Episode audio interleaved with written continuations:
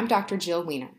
I'm a white woman, a doctor, a meditation teacher, a tapping practitioner, a writer, and I'm an aspiring anti racist, an identity which I must constantly strive towards, work on, and reevaluate. This podcast amplifies the powerful voices of women and men in all aspects of the anti racist space, from healthcare to spirituality to criminal justice, to provide a nuanced, honest, and educational examination of systemic racism. I am so excited today to start diving more into the education side of anti-racism. I have here, excuse me, Archaa Shrivastava, who is a um, award-winning author, which we're going to talk about later on, and a diverse children's literature expert. And um, in our in our pre-talk before we even interviewed, she already like blew my mind and changed my perspective about so many things. So, uh, Archaa, thank you so much for agreeing to chat with me today and for for being on the show. Thank you, Jill. I'm so excited to be here and so excited to talk about all things children literature, which I love so much. I love it. It's so inspiring to see somebody who gets lit up by what they do professionally. Um, so for for anyone listening on the podcast, uh, she's got a big smile on her face right now. She's very excited. Um, okay, so I want to start first just by asking you a question. I like to ask people, what does anti-racism mean to you? And there's no right or wrong answer to this, but I'd love hearing everyone's perspectives. That's a great question and such an important question for all of us to be answering for ourselves uh, right now and always. Um, I think for me, anti-racism, first of all, means doing the internal work of knowing how and where I uphold systems of racism, which we all do because we live in a society founded on white supremacy and systems that perpetuate it.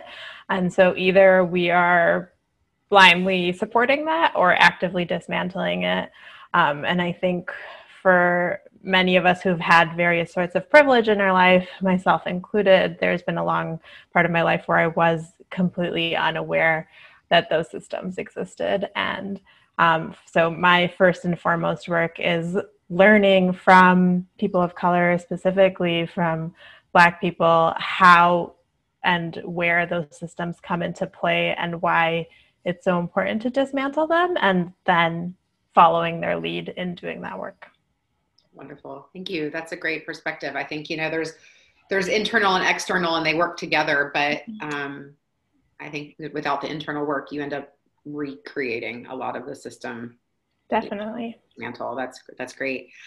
So, t- can you just give us a little bit of your background, how you what how you got to be doing what you're doing now, um, how you got to be a diverse children's literature expert, and then what that actually entails for you um, day to day, but also like bigger picture. What what's your what's your mission with that? Yeah, definitely. I started my professional career as a classroom teacher and um, I don't think I knew what I was getting into when I decided, as you know, a 17-year-old, that I was going to major as edu- as in education in college. Um, I always think it's really funny that we have to make big life choices like that when we're in high school.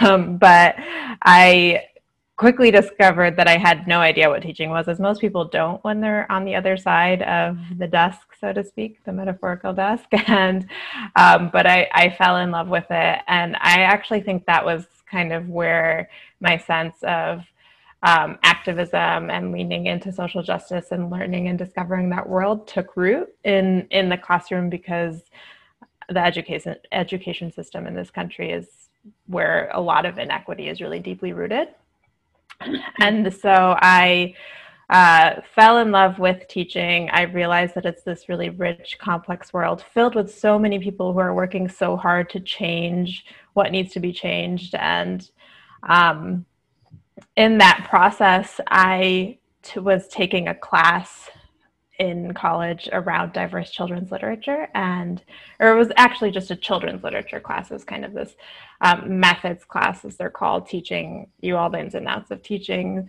And i was a voracious reader as a child. I read everything i could get my hands on and basically everything i read was about a white person. And even if it maybe wasn't it was still by a white person.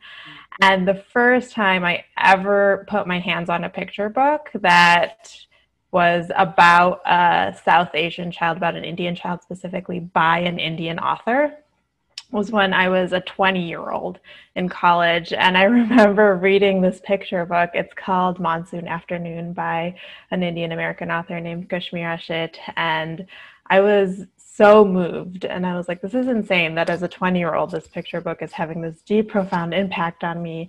And that is kind of what planted the seeds of really making sure that my students also had to that experience to see themselves in their classroom. That's so important. It's a place where they spend so much of their time. It's a place where you build up so much of your identity and hopefully a place where your identity is reaffirmed for you. But unfortunately, for many children of color, that's not the case for them in the classroom. And so that's where the interest started. But classrooms are bustling places, and teachers have 50 million things on their plate. So I don't think I fully dove into the world of children's literature. I just tried to bring in whatever I could access so that my children could see that, my students could see that. Um, and then I decided to leave the classroom after about seven years of teaching. And I actually didn't know where I was going to land next or what I was going to do, but I, I felt this call towards something more in the creative field and writing is something that I've always enjoyed. So I was like, okay, maybe I'll start writing for children and I'll become a children's book author. Um, but I didn't really know exactly how to get on that path. So I just kind of opened myself up to what was out there um, and ended up doing a lot of work with different companies that work with children's books. So I worked for a company that does a diverse children's book box subscription and was their content director. So I curated all the books that they sent out. I consulted with kind of some indie publishing companies that publish diverse books. And yeah, that kind of led me knee deep into the world of children's literature and looking at everything that's being published, reading it with this critical eye, learning how there's so much activism that has been happening and continues to happen in the world of publishing. And I fell in love. I love that. okay, so let's okay, I we'll talk about the other things, but you you just recently won a very big book award, and so I feel like we should just talk about that and yeah and, and celebrate you for a moment. Can you tell us more about the book and the award and what that's meant for you and Definitely, yes. I am so excited about this. So, this is one of the books I wrote, and for people listening, it's called We Are Little Feminists Families. It's a board book, it's part of a series, and so this one is all about families. It's a photo board book that essentially showcases a lot of different diverse families, um, kind of broadening the heteronormative definition of gender and sexuality, um, but without necessarily explicitly labeling, but using using the power of visuals. It's a, board books are meant for babies and toddlers, and so it's meant to be this kind of introductory uh, view of what the world is, because the world is that rich and beautiful and vast and diverse. And so this book was just this past week awarded what's called the American Library Association Stonewall Literature Award. And it's an award given to books that really show LGBTQ plus themes really well. And um, this is the first board book that's ever been awarded this award. Usually they'll award it to picture books and young adult books. So I feel so honored. Um, sometimes board books are kind of dismissed a little bit in the world of uh, children's publishing. So it feels like this really deep honor that this literal little baby book won this really amazing honor. And there's some other really great and really well known books that have won this award. Um, a popular one is called Julian is a Mermaid. That's a really well known picture book that has won this award. So I feel really honored to be in the same category as that book, but also to know that it's just so important from day one to let children see themselves outside of boxes and binaries and think of themselves in more expansive ways. I love that. Congratulations. That's really, really exciting. Um, Thank you. It's, it's, uh, it's very, I, I mean, let's talk about the white gaze a little bit because I feel like and, and for anyone anyone listening, it's G A Z E, white gaze. Um, do you want to talk a little bit about that, or, or and how it's specifically it's represented in literature? Um, yeah, definitely. I think that um, that's that's actually something that you know before the call, you and I were talking about kind of some really well known authors or some classics in literature that kind of have stuck around for a really long time. And um, those in their day maybe were really ahead of their time in terms of showing diversity or showing children of color in picture books, but oftentimes those books are written by white people. Um, and that was much more common, you know, 10, 20, 30 years ago. And there's this really huge movement in children's literature, in literature at large, um, called Own Voices. Mm. And it essentially means that you're telling stories that come from your own direct experiences. And that what one of the really big things that started happening in the past 10ish years is as diversity, and I'm saying that in air quotes here, um, became more marketable, publishers started kind of putting these kids of color onto their covers and a white author that they would have come write a story for them, they would essentially say, okay, well, let's just make this kid blank. Like, let's make them black. Let's make them vaguely Asian, in some generic way um, to get to say, look, here's a diverse book you can read with your child. And that's obviously problematic in a lot of ways, starting with, you know, just the fact that they're trying to sell a book and so they're doing that. And then going into the nuances of, well, what does that white person know about this experience of living in this skin?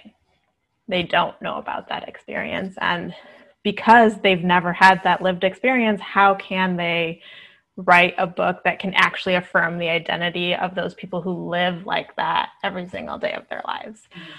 Um, so that's kind of what for children's literature that's that was one of the big pushes in own voices is that and for people who are from marginalized identities. Like I said, when I had that experience as a 20 year old, and it was so powerful and so moving for me because I knew that this woman connected, this author, this Indian author connected with my lived experiences. And I read plenty of middle grade novels and as a middle schooler about some like South Asian character filled with all sorts of stereotypes written by white authors. And I just took what I could get at that point because I was like, great, I'm just reading whatever is available to me. I'll take this. And it was just, it's just a world of difference that um, you don't really know unless that's your identity and that's your experience because that's when you can see the nuances in it and that's when you feel seen. Yeah. And it, that's so important. I think the the white gaze like broader picture for anyone listening who hasn't heard that term it's kind of like the way the world that is set up to keep white people in power the way that white people see the world is always in mm-hmm. context mm-hmm. of whiteness what's normal is white so it's going to be assumed to be a predominantly white college unless it's specifically a historically black college or mm-hmm. um, you know hair care is white unless it's ethnic hair care or ethnic food or something like that. And so that way, that blanketed way, so white people go through the world seeing their own identities affirmed all the time as right. normal, quote unquote normal. And then people who aren't white go through the world not seeing images of themselves or products or, or culture represented in themselves. Am I saying that okay? Would anything you want to add? Yeah, yeah, definitely.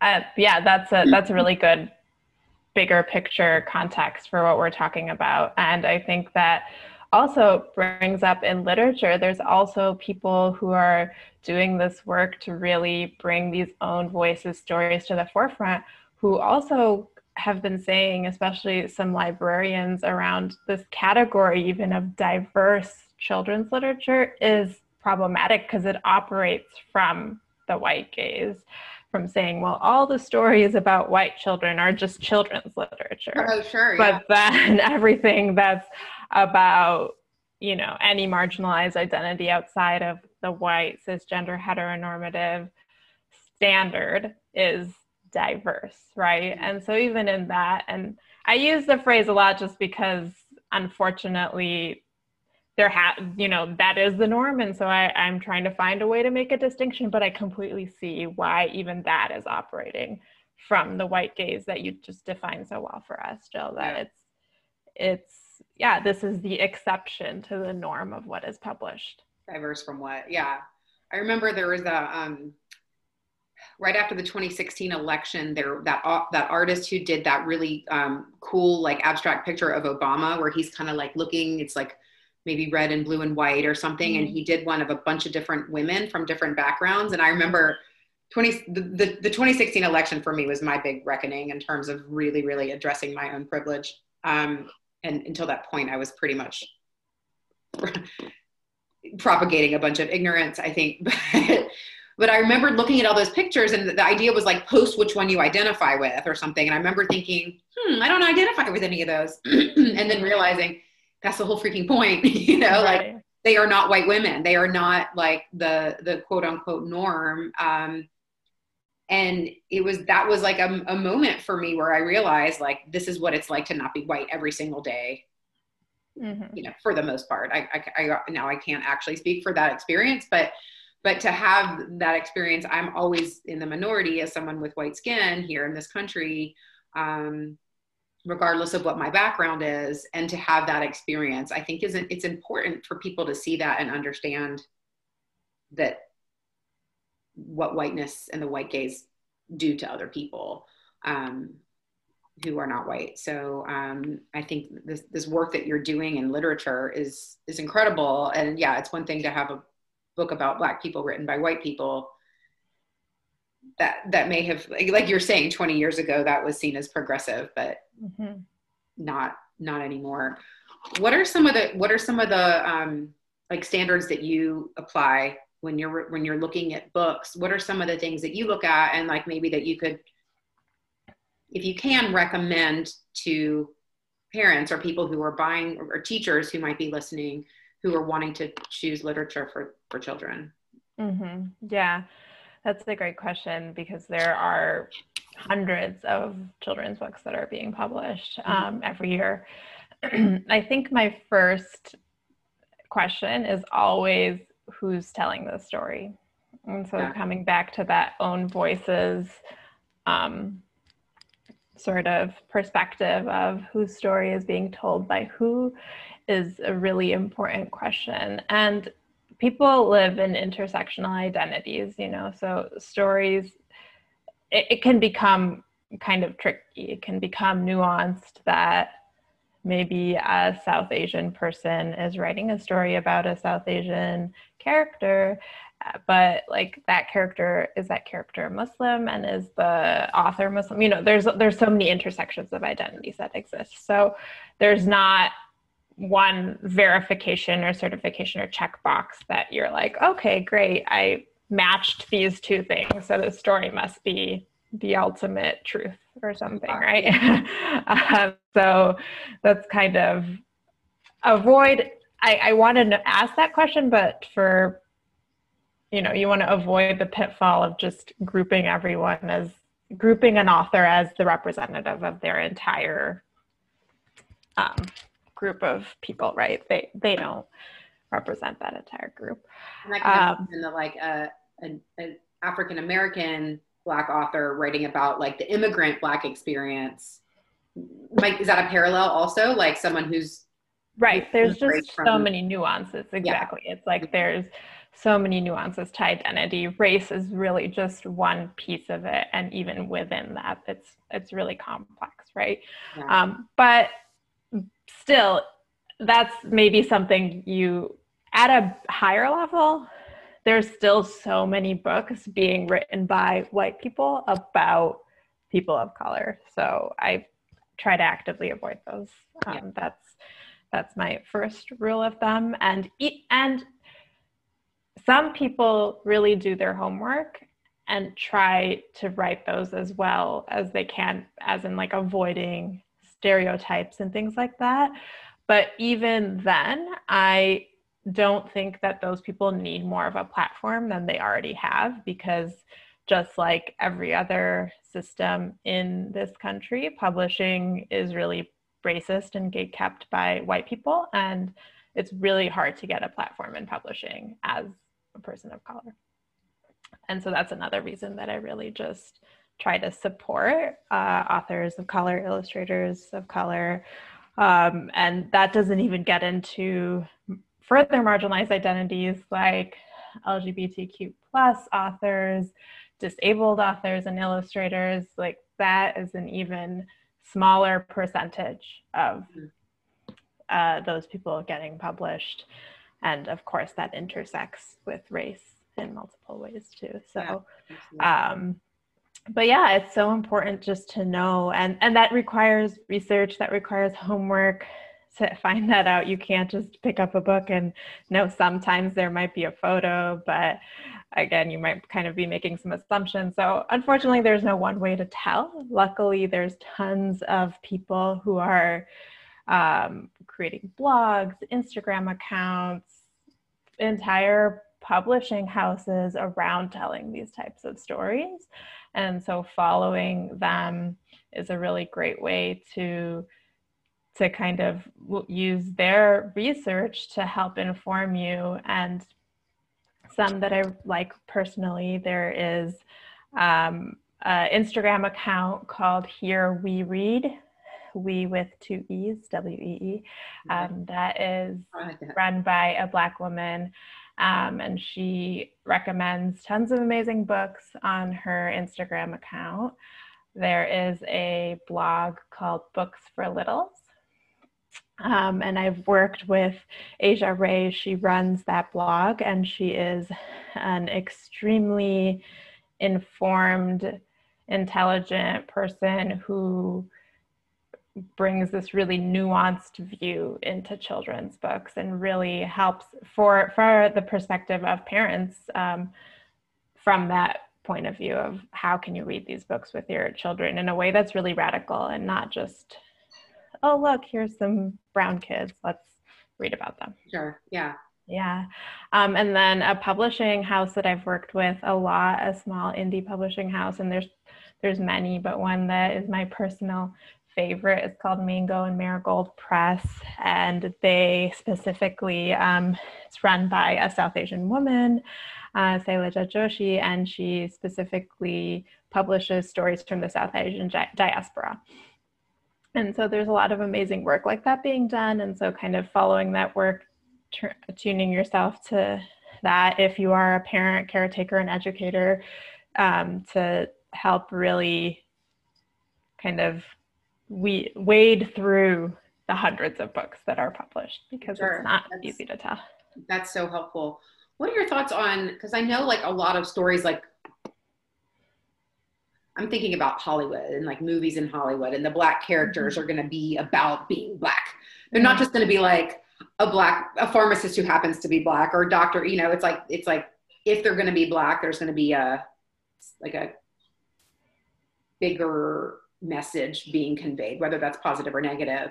Um, what are your thoughts on like books that just show people of different of non-white ethnicities just being themselves and not necessarily mm-hmm. have it about specifically that ethnicity and, and the importance of that yeah that is extremely important and um, well i want to name first that you know, in the larger context of this conversation, and even in my personal expertise around diverse children's literature, is that I have learned so much of, around diverse children's literature from the work of black people who've been working in this field for so long. So actually like so this is not even though it's new to the consciousness of many privileged americans many white americans this is something that Black people specifically, but many marginalized people have been pushing for for decades. And um, Dr. Rudine Sims Bishop, she uh, is a professor in Ohio. I can't remember the exact college right now, but she is kind of seen as this pioneer in really pushing this work of diverse children's literature. And so she categorizes books into um, different categories. And one of, and she says a book can be a window. And so for someone who's reading about an experience that's not their own and they see that in a book, it provides them a view into something outside of their own life. And that type of book is really important because we need to see the world outside of our own lived experiences as well. Um, and then a book can also be a mirror. And so that means that book is reflecting back your lived experience to you. And that type of book is really important for people from marginalized identities. It's important for every child, but like we mentioned, white children are given hundreds of opportunities to see themselves, um, and other children are not. And so, um, and that again, like able bodied people are given hundreds of opportunities to see themselves, and disabled people are not, and so so on and so forth, right? Um, and so that is a really important um, type of book to create. And so when you bring up this idea of books that are kind of only talking about Black people in a historical context, for example, or only biographies of um, like athletes or something like that, right? Or uh, people who were enslaved. That is that is kind of just perpetuating this box that that and that kind of comes back to our conversation around the white gaze right? That this is how white people see this group or this category. And so that's the story they value to tell about those people right? And there again there's being so much important work done to create more books that are really these authentic mirrors for children. And there's so many amazing amazing Black authors, Black illustrators who have written so many amazing books in the past, even just year, but five years, 10 years, that really create this authentic mirror experience of every story it does not need to be a historical account of mm-hmm. um, Black people's experience in America or really for any group, you know, any doesn't have to just be historical. It doesn't just have to be about like every book about the Latinx experience doesn't have to be about immigration or things like that, right? Um, so it humanizes people if it if, if and it and it makes makes them like like as if those problems aren't continuing, I guess, but also just like you are only important to learn about because of your role in this immigration thing or in mm-hmm. civil rights, but you as a person otherwise don't hold value. Right. Right. Um, which is not really a message we want to be sending. Mm-mm. Yeah. And it's really kind of, especially when it comes to books around civil rights, which are really popular and a lot of classrooms, especially in a school context, that it really comes from this place of wanting to show this post racial America of. Mm-hmm that was a problem. And then here's my biography about Dr. Martin Luther King Jr. that I'm going to read you, and he solved this problem. And, you know, it's so not only is it kind of trying to create this colorblind lens, yeah, and whitewash, it's also really limiting the narrative of who and what marginalized groups have um, contributed to this country and how they've built it. And, and continue to, to do so mm-hmm. in their day to day existence. Right. Also. Right. Um, yeah. Um, you talked a little bit about um, about uh, when, we, when we were on the phone before this interview, um, the Own Voices movement, and how how writing a book about a different race is almost like literary blackface. I think. Mm-hmm. Um, can you talk a little bit about that because that's I think something that people will be like, oh, I get it now. I get why. Yeah, definitely. Yeah. Um, yeah. So essentially, when you are able to, and so I, you know, I'm not an expert on anyone's lived identity except my own, right? And when I see those books like that maybe someone from outside that experience wrote i actually cannot easily catch what's wrong if it's not my lived experience right? Um, and maybe with a lot of training and research and nuance i would be able to. And so that's kind of one of the reasons that one listen to the people whose lived experience those are who are pointing out that no this is not okay. Like don't just make this child's x color right? And so there was i i can't remember the name. I don't try to mentally catalog catalog these book title names but there was this simple board book that i had read. And board books like the one i have written that i've showed are actually it's really hard to find own voices board books. Um, and so i was looking for some and sometimes i just kind of go off of the cover to say oh is there an opportunity for something richer here and it appeared to have um, an east asian looking um, parent and child on the cover. So hmm. um, I'm kind of like reading through it to be like, okay, cool. So what is this about? And it it was written by a white person, and it's kind of just, you know, that story could have been about. I should. I don't want to say it could have been about any race, but it clearly was written as if it was a white person, and after the fact, pasted on like okay let's make them diverse mm-hmm. because there was nothing about it that was oh okay this is coming from that person's perspective and something as small as when it shows them um, and this was pointed out to me by um, someone who identifies as east asian and they were like oh you know this small thing that when they go into their home they're wearing their shoes inside their house. And that's culturally really unusual and not common for East Asian cultures. Like, usually you don't wear your shoes that you're wearing outside in your home. You might wear some house slippers or something like that. Right. And so it's this really small nuance that probably would not catch if it was not your own lived experience. And that's why it's so important to listen to the people whose lived experience that is. And and it feels as someone who has who never had the opportunity to see herself in books as a child you know it feels almost violating in a way to be like okay you're using me my identity to sell your book but there's not actually any you didn't even make an effort to try to make it you know like forget the fact that that's not your identity uh, but it's like, did you even really try here to ask, um, you know, is this something that you would see in your house or something like that, you know? Yeah. And so, uh, no, I'm sorry, I didn't mean to cut you off. Finish your.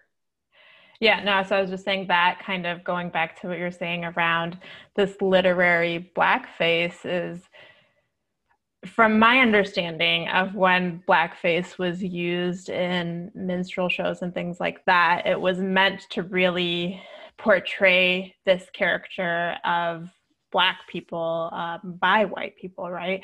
And it was meant to reinforce that power structure of seeing black people in this really reductive, harmful, mm-hmm. fatal stereotypes. Um, and while and you know there's so much to unpack here because it's you know that author would be like well that's not my intention i wasn't trying to do anything harmful or blah blah blah right and it's it's like okay well your intention might or might not be the same but the impact is that there are so many stereotypes that are anywhere from harmful to fatal to so many minority groups, especially Black people in this country, that it's not okay for those to be intentionally, unintentionally perpetuated or continued in any way. Thank you for that. That that gives a lot of um, really nuanced uh, perspective there.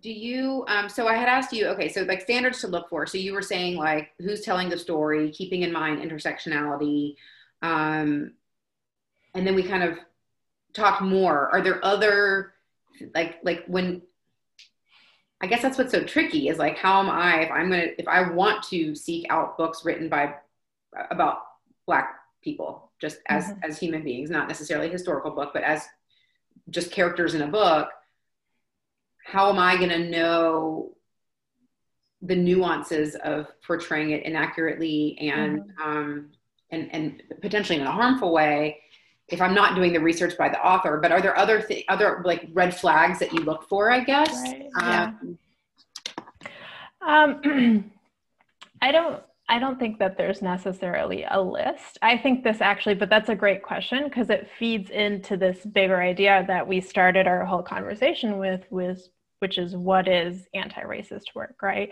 Yeah. And reading children's books is not, you know, like that's not the solution to racism in this country at all um, or even just publishing more diverse books is not also not the solution to racism but it is you know it is part of the work of unpacking so many assumptions we hold and so many systems we uphold is to really be critical of the media we're consuming at all levels for ourselves. If we have children under our care for them um, and having that conversation openly with them around let's together build this critical lens around the media we're consuming not like i'm just going to do all the work for you and then just hand it to you because they need to they're going to see so much you know you might be trying to filter okay i'm only going to give you the really authentic stuff but inevitably they're going to see it all um, because that's what we're surrounded with right? This really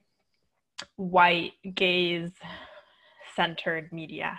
And so i think that part of the process for adults is definitely how are you broadening your awareness of these issues in society at large how are you making yourself more sensitive to the fact, especially if you're a white person, to the fact that your privilege causes so much harm, has created so many and supported so many structures that depend on the subjugation of other people, right? All, all of those things. How are you making yourself more aware of that? Um, because that general lens is what will make you more aware of it in the media that you're consuming right? And so i don't think that there's you know one checklist or one answer but even for me in my work of trying to understand what authentic diversity again in air quotes because i don't have a better word for it right now children's literature is it requires a lot of that work. And for a lot of that that work is listen to the most marginalized people who are telling you how this impacts them, how these systems that we live in impact them, and what needs to be done about it. And that is first and foremost for me, um, Black people, especially queer, trans, Black women, or queer, trans women who identify as Black well as well, right? So these gender oppressed people as well are like the forefront of who is saying like these are how these systems are impacting us in these intersectional nuanced ways.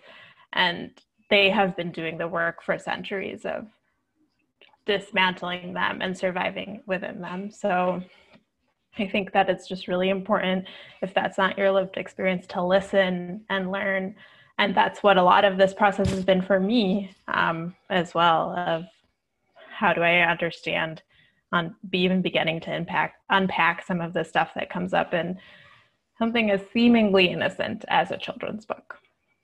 I love that answer because a like white supremacy culture in me wants to like have nice little takeaways for you to give to the people listening for myself and and I asked a similar question to uh, Melissa Shaw, who actually connected me with you yes, yeah. about like how, because we were talking about cultural appropriation in the yoga space and meditation mm-hmm. space. And oh, I'm so, I love this. I love like when I'm just like, okay, whiteness, you know, but, but she, I asked her like, how can, what's a way for people to know if who they're following is, if that person's perpetuating harm, you know, and, mm-hmm. and, and, and, and appropriation. Cause it, it can be so normalized that we can mm-hmm. miss it if we're not like really critically looking at it and she she was in the most lovely way saying like i can't give you an answer to that question the the, the real question is and i'm paraphrasing now because i didn't expect you to to answer in this way and i didn't even know i was going to ask you this question but um, the real question is what is attracting you to that person mm-hmm. like what in mm-hmm. your whiteness is identifying with what in their whiteness or maybe not whiteness but that is making you attracted to them and that's what needs to be worked on so i think very similarly you're saying if, so if i can sort of like summarize or or, or sum up um, that like it's not about like can i have a checklist of all my little children like mm-hmm. char- characteristics of my children's books then i can feel good about myself for giving my children woke books but but it's like examining the larger picture and listening and learning from other lived experiences and then that will maybe more naturally reflect into the media that you consume. Is that right definitely. And and i think another and kind of i kind of already said this but i just think it's so important to reiterate is that there's so much momentum right now around this diverse children's literature movement. And so you'll see hundreds of Instagram accounts, blogs, even really big publishers kind of pushing out all these things that they're like this is diverse. We can tell you like what these great books are and here's our list and listen to us. And in that i think it's really important even in that to have that critical nuanced lens of who do you consider the expert here wow. you know? And always always it should be the people of color in that space, right? And there's so many nuances within that as well, like we were kind of mentioning earlier. But I follow this really great account on Instagram called No White Saviors. Oh, um, yeah, and so everyone should follow them if they do not. And they recently posted something about the book White Fragility by Robin DiAngelo, who's a white woman who wrote this book. And they made this really important point that, you know, this white person who is now profiting greatly off of a book she wrote about white fragility is not teaching people something new. She didn't discover or uncover white fragility. She learned about these concepts from people of color and is now teaching them to white people.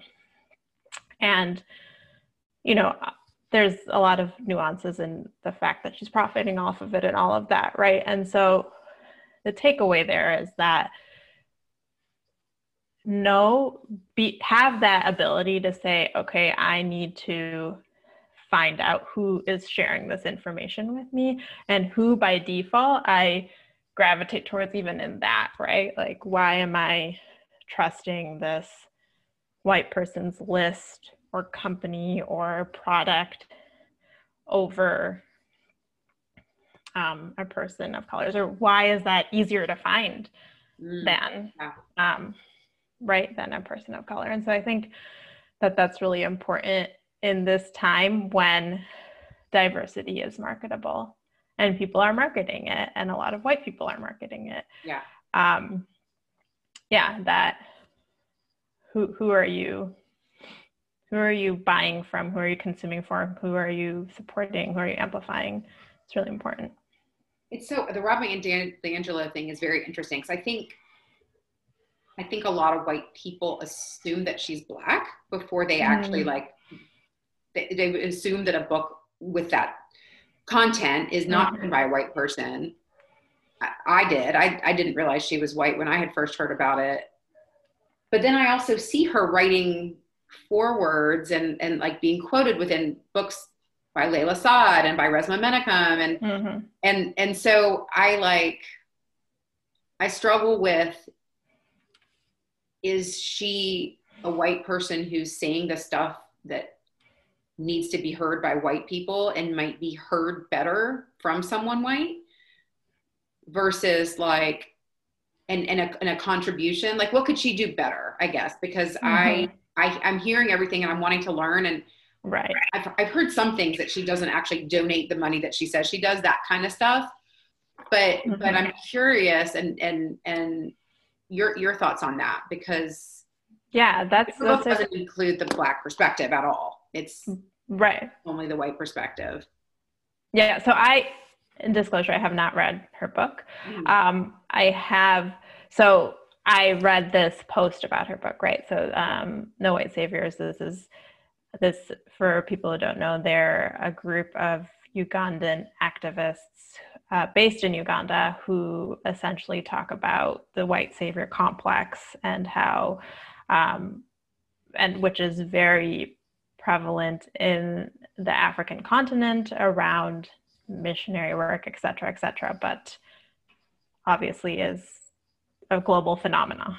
so they unpack that in many ways. Yeah, for sure, for sure. Yeah, and so in their post, which is my source of information on what is problematic about her work, yeah. they made the really good point that she is profiting off of this work, right? And that is the underlying problem here is that she's created a business of sorts. Um, she's marketing her work. She's making money off of it.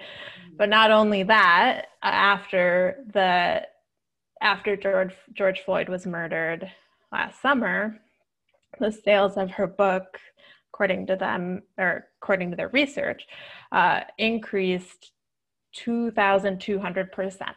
Wow! Right, and so that's mind blowing the amount of sales this book is getting.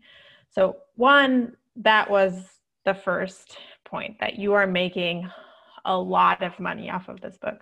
Should you even be making any sort of personal profit past maybe like the cost of production on mm-hmm. this book. Two, there are she learned this. They they brought up this really great point. She yeah. she did not. This is not her original thinking. This is not some creative idea that she's introducing to the world and offering a brand new perspective. Sure. There's many black people who have written books about the same thing. Gotcha. Right. Yeah. And so they bring up the example of me and white supremacy, which you're right, she does write the foreword of that. Um, and then also they bring up the Let's Talk About Race book, which are both written by Black women. Right. And so it's now like in the world of marketing, in the world of publishing, it's now a competition. Like you, these books, when you write books in the same genre, that's what you're marketing your book against, essentially, right? Yeah. Um, and then, and so I think that she she does have a platform that she had like that her book was published previous to those two books that i mentioned right and so she had a platform um, that maybe these lesser known people at that point before they published their books didn't and so she used that platform to by writing the foreword for Layla Saad, for example, to elevate that person's work. Yeah. And that's good. She should do that if that person is asking that of her.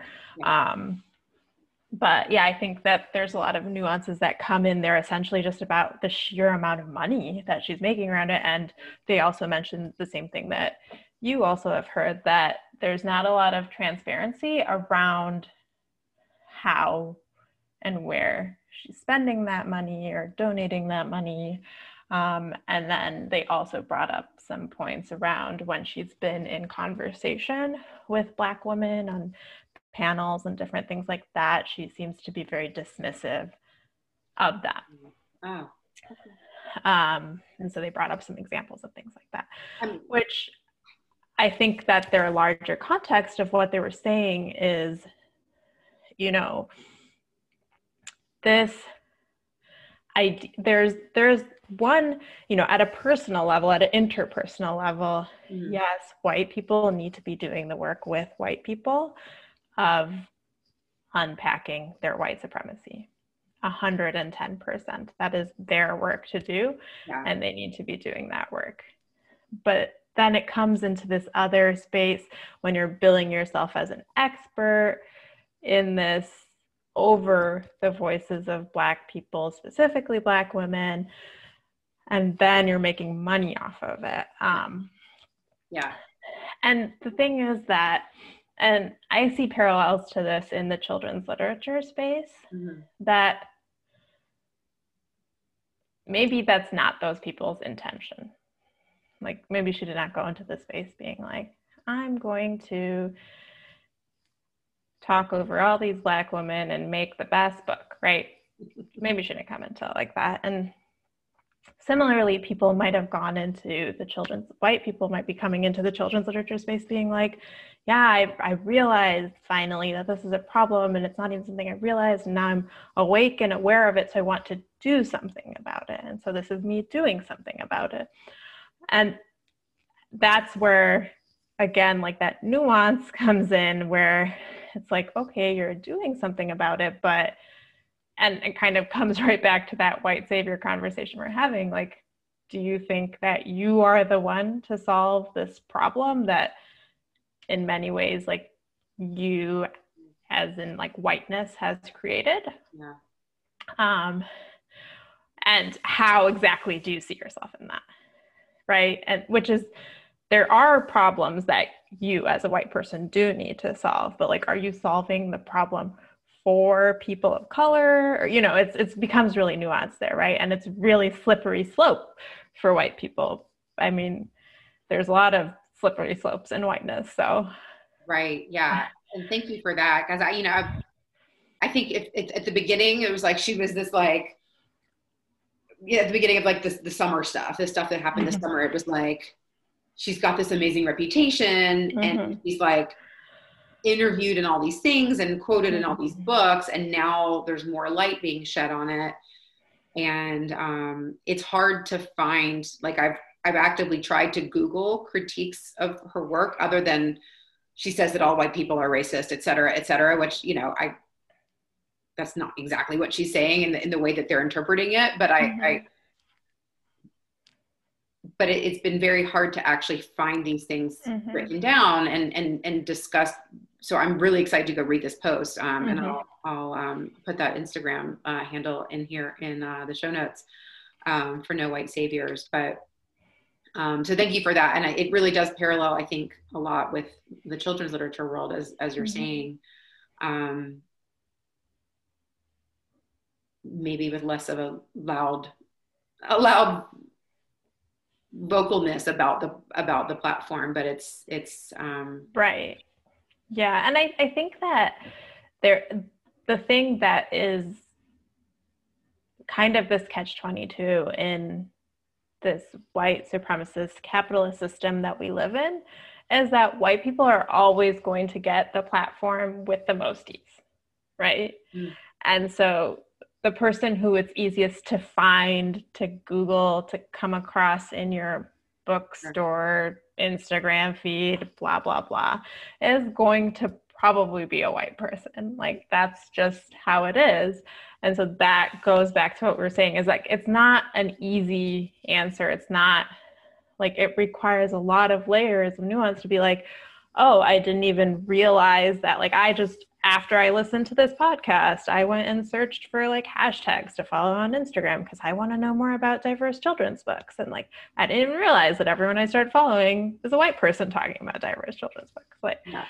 um, that's kind of, you know, it requires layers and layers and layers of yeah. work. And I mean, and that's not even the work of who you're following on Instagram, you know, but just, uh, right. the, the, microcosm. It's like, or it's like the tip of the iceberg, or, or you know, it's, it's, it exemplifies the complexity of digging yeah. through the days, I guess.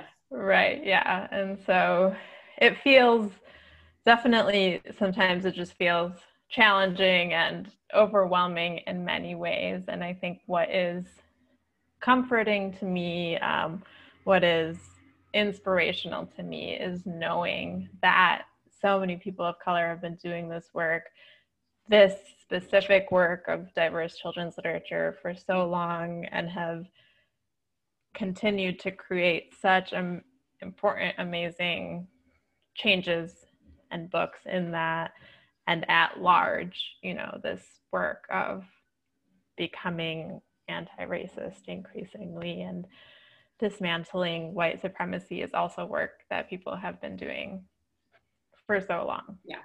Yeah, absolutely. And continue to do so. Um, well, I feel like this just flew by. All of a sudden, it's past time, and I have to respect your, your time. I would love it if you could tell uh, anyone listening, like, how a are you on Amazon? Are you? I know Amazon's bad, but it also like, makes a lot of things available that wouldn't ordinarily be. So, right. where can people find your book? How can they follow you? How can they like? Yes. Learn from uh, and get all those things. Of course, yeah. So I for for my book, which I would love for you all to buy, especially if you have any littles in your life. It's the perfect book for them. Um, it is on Amazon if um, that is the route that you mostly buy things. I strongly encourage you to, um, if you can financially afford to do so, buy it from the publisher's website, which is littlefeminist.com. Um, and also please encourage your local libraries to get a copy if you're a library patron. I love the library, so more people can read the book, or you yourself can check it out from there. Um, and your local bookstore as well. Those are all places we'd love love to see this book. I'd love to see this book. So please do all of that. Um, and also, you can follow me personally on Instagram, Twitter, Facebook at Archaa Reads. Um, I think Jill, maybe you can include that in the Awesome. Jill will attach that into the little description. And, um, and yeah, E R C H A A reads. Yes. Yes. So for anyone who doesn't want to read the show notes, it's there's two A's at the end there. Thank you. Yeah, exactly. So yeah, I'd love love to chat with you all in the world of social media. Uh, wonderful. Thank you so much. This was so incredible. Um, I learned so much, and I think this is just a um, so I mean, even in my own family, I was, we were talking beforehand, like my partner had bought a bunch of books for his kids recommended by one of his kids' teachers who's black. And so he bought the books like all excited, and it's his author who's a white woman who writes about black families, and it's like a 20 years old thing. So even when we're trying to be, you know, there's still so much to learn. So this was incredibly informative and uh, mm-hmm. insightful and all the things. So thanks again, um, Archaa, for for joining me today and for sharing your expertise. And congratulations again on your award. Thank you so much. It's so great to be here, Jill. Bye. Hi there. Thank you so much for listening. I hope you enjoyed this episode of Conscious Anti Racism. Please be sure to follow or like us wherever you find your podcasts, and also consider leaving a rating or review. You can follow Conscious Anti Racism on Instagram and Twitter at Jill Wener MD, J I L L W E N E R M D and please check out our Conscious Anti Racism book on Amazon.